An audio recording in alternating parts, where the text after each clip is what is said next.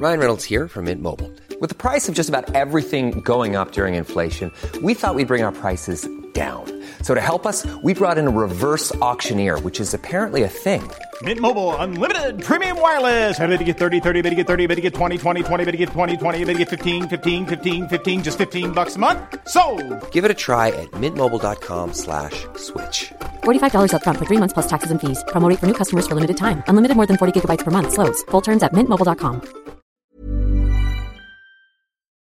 I'm Linda Chanwai Earl, bringing you this eyewitness story about Burmese born Ong Seo. He's 20 now. He moved to Auckland eight years ago with his family as refugees from Burma, looking for a better life and a better future.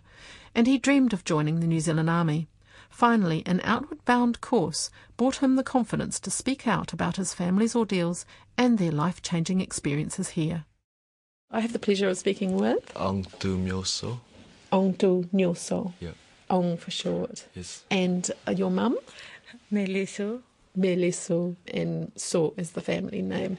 Now you're from from Burma, from Myanmar. Tell me when you first had to leave. So my mum was already in uh, Malaysia. So we, um, me and my brother, um, sort of had to um, go through the border lines. I remember I was still really young and um, I, couldn't remember that much. But, uh, but uh, the one thing I remember was crossing a um, like a massive field, and it was um, really dark at night, and it was just me and my brother and these um, like other strangers that was also crossing the borders. Was your mum with you then? So you st- were able to stay together as a family? She's um she actually came down to um get us because she was already in um in um, Malaysia before Right. before that. So she So she came back to she get came you. back to get us. Yeah, because earlier on um she had to leave for um for the um political um issues that her families um did um because uh, her Her grand family was facing yeah, yeah. persecution. One of her um, her mom's, uh, her aunties and her moms, they were being um, accused of um, you know, uh, political um, Activism. activism, and Mm. they were being arrested. So she had to leave early on, without us. So um, yeah, later on she came and got us, and yeah, the one thing I remember was just, just crossing the uh, massive field and With and very we- little, just yeah, just it was and really dark. We couldn't see anything. There was puddle mud everywhere, and there was fences too. And we heard um, gunshots from like um, from the other side of the field. Yeah, Yeah. and we were um, still kids, so we were quite scared. Very and scared.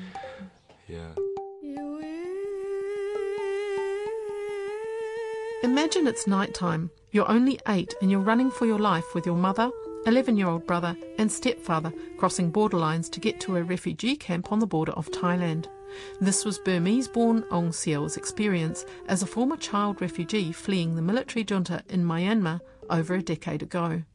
Once a resource rich country, Burma, renamed Myanmar by the junta since 1962, still struggles with poverty. Thousands of Burmese are now former refugees scattered around the world. Very recently, Aung San Suu Kyi's historic democratic victory in the elections has heralded positive change.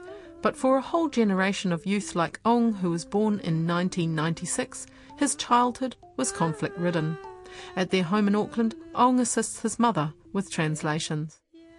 After that, I came back to 2000, I think 2004. I came back to Burma. So you were you were in Malaysia for two or three years. Not three, two or three years, long time. Long- He was three years. I went only to three years old. Malaysia. So he was only three years old when you had to leave, and you left because you were Yeah. frightened for your life Yeah, after that, I came back to to get him. Burma. They get, I She, she got us, and yeah, we um we we flee together uh, once again. As a and yeah, uh, yeah. So you fled together as a family, and that was 2005. five, yeah. Melee was forced to leave her children behind in 1999 and flee because of her family's political activism.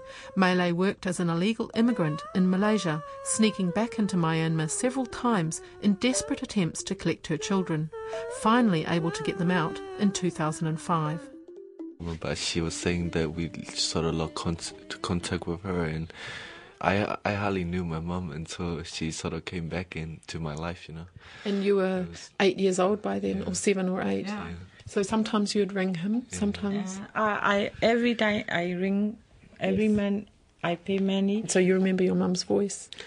Yeah. I came back. He now remember. I What you first look time, like. Yeah, first time he see, he don't know. So the first time he saw you, who's this strange woman? Yeah, I but cried. he, oh, and you were crying. I cry.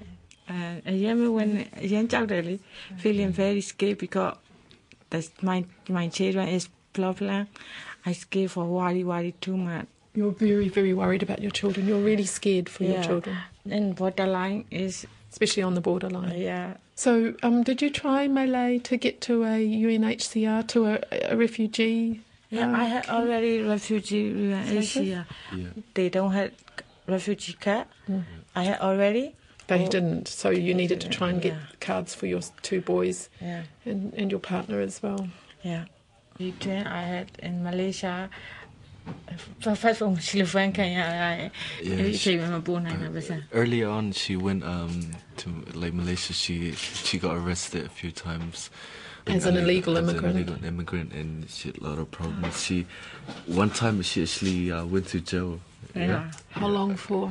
Uh, four months already. four months, and then and then she she got sent back.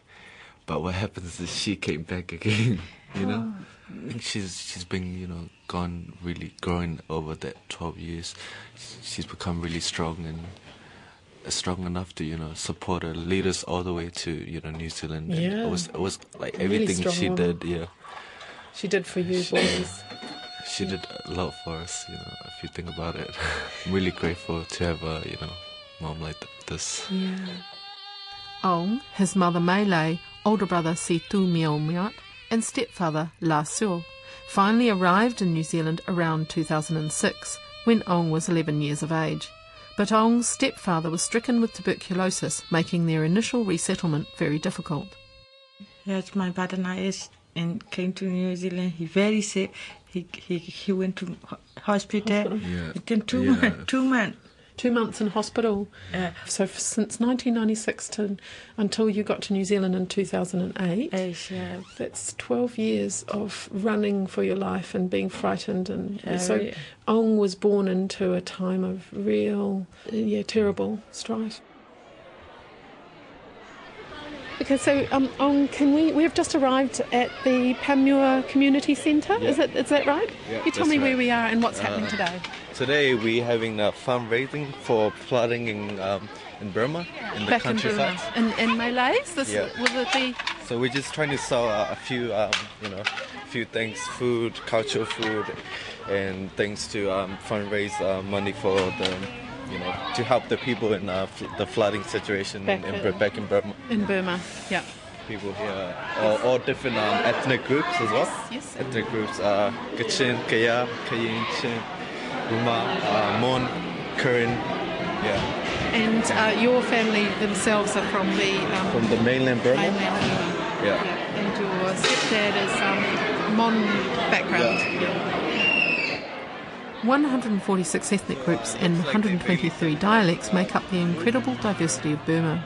The Burmese community in Auckland are fundraising for disaster relief at the local community centre in Panmure.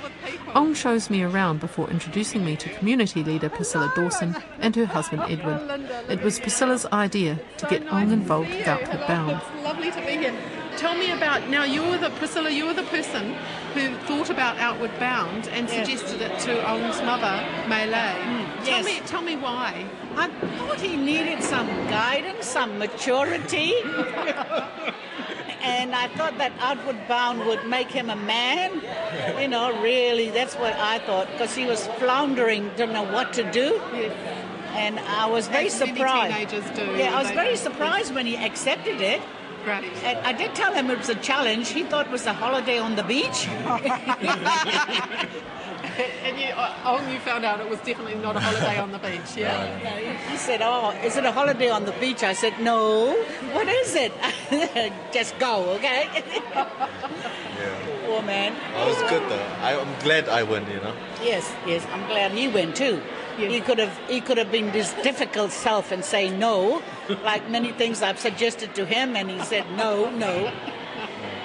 I get the sense, Priscilla, that you care very deeply about many, many um, young Yes. people here in the community, and Ong is one of these young people that you've taken under your wing in terms Yeah. of um, seeing the potential. The, Yes, showing him the right path. Yeah, yeah. really good potential.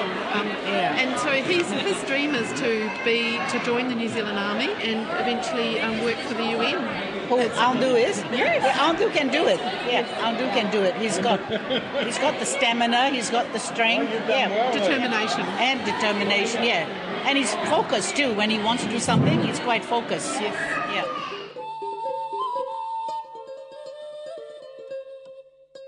Now 20, Ong has had life changing experiences since Outward Bound and is keen to give back by joining the police force or the New Zealand Army. And the New Zealand Burmese community hold great hopes for change with their new leader just weeks after Aung San Suu Kyi's historic victory.